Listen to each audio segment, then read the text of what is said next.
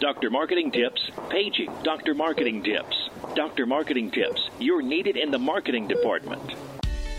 Welcome to the Dr. Marketing Tips Podcast, your prescription to the answers you seek to grow your medical practice easier, better, and faster. This show is all about connecting practice administrators and medical marketing professionals with peers working in practices, learning from experiences, making mistakes, and sharing successes.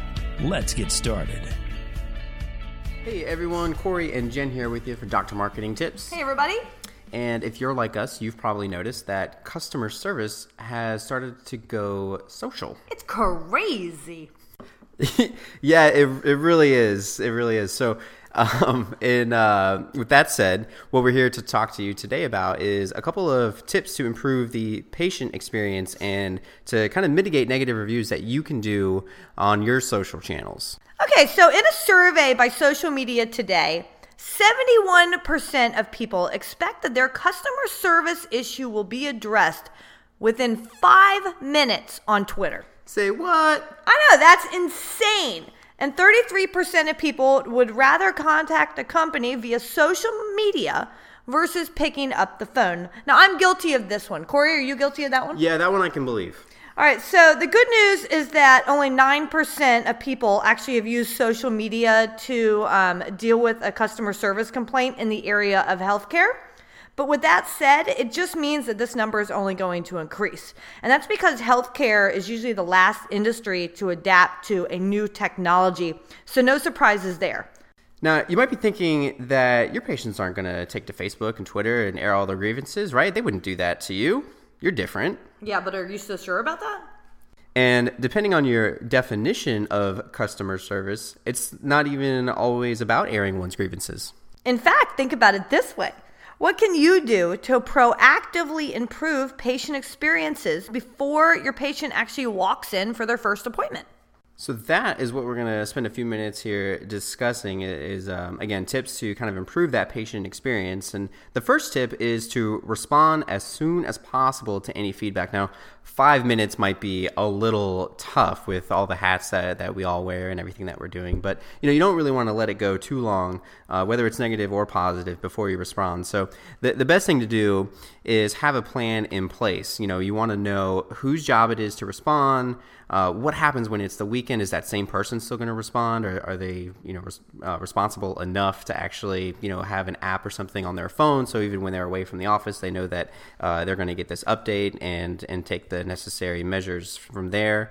Um, you know, and another tip that that we always stress is don't take the blame but do acknowledge the complaint. So, in other words, you want to say, you know, that you're sorry, but you don't want to ever say that it was completely our fault, especially when um, it, it's public and anyone can see that. So, uh, again, and one of the best ways to kind of mitigate these things is to increase positive reviews. And the best way to do that is find some happy patients in the office. Now, make sure you actually have a place where your patients can go other than social media. You know, given the choice, we all choose the plan of least resistance, or at least normal people do. And um, normal people also don't like confrontation, nor do they like being trapped in a phone tree. So, given the choice, we're going to do what is easiest and oftentimes anonymous. So, make sure you have a contact us on your website. Um, typically a fillable form that you can put on there where you know somebody feels like they could type out what's upset them or made them happy and, and click submit and they can go on their merry way um, make sure you put this contact us form or a way to contact you on your social media sites also.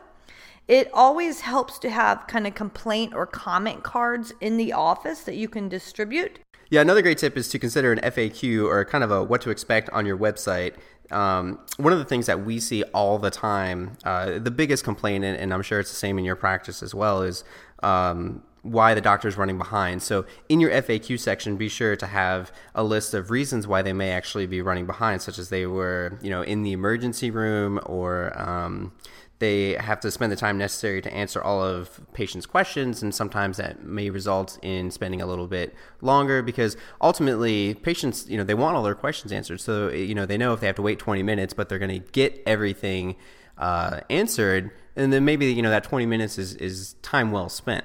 Now, for me, this will work well because I'm easily distracted. But the fact is, if you create distractions for your patients, you um, can help alleviate um, the pain of sitting in the office and waiting for the doctor. So maybe offer complimentary refreshments. You know, biggest pet peeve a lot of us have is when you go in and there's a magazine and it's like four years out of date. So make sure your magazines are current and even have a television on that people can watch while I'm easily distracted by free refreshments and copies of my favorite, most current magazine and whatever the hot topic is on the television, the moment that I'm no longer distracted and I'm become fixated on how long I've been waiting is the moment that the 30 minute video loop on the television starts replaying itself. So, why TVs can be an effective way to distract patients from that long wait time, make sure that if you have a video loop that it's a little longer than your average wait time. All right, so although these are pretty simple things you can try to improve the patient experience at your office and hopefully mitigate some of those negative reviews, you know, sometimes patients are just gonna complain. You know, we've all seen it where there's just that one kind of kooky, crazy patient and something went wrong and no matter what they're gonna they're gonna air their dirty laundry you know it happens so uh, you have to do uh, your best to address the negative experience and, and, move on because odds are you know some people they're they're just gonna be upset. So uh, you've most li- likely lost this patient anyway but the key is to respond so that future patients can see visibly uh, easily on, on all of these networks and, and uh, anywhere that they choose to that you really do care all right, so back to those statistics. Um, you know, you're probably thinking, well, what does this even matter if only less than 10% of social media users are complaining online um, about their healthcare? And why should I worry about this now when I've got a million other things I have to worry about? Well, there's two reasons. One, because this number, 10% or less, is a few years old and it's only increasing by the minute. And two, you'll earn all kinds of brownie points for doing something that others are not. You're always looking for that differentiator. What sets your practice apart from your nearest competitor?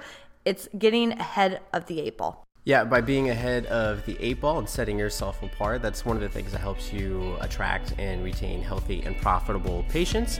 And that's what it's all about.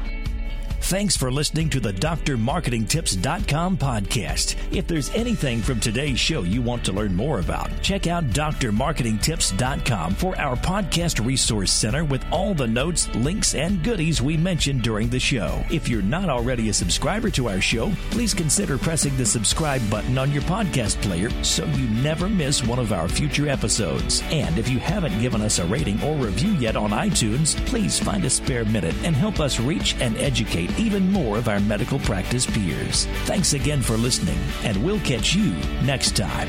Doctor's Orders.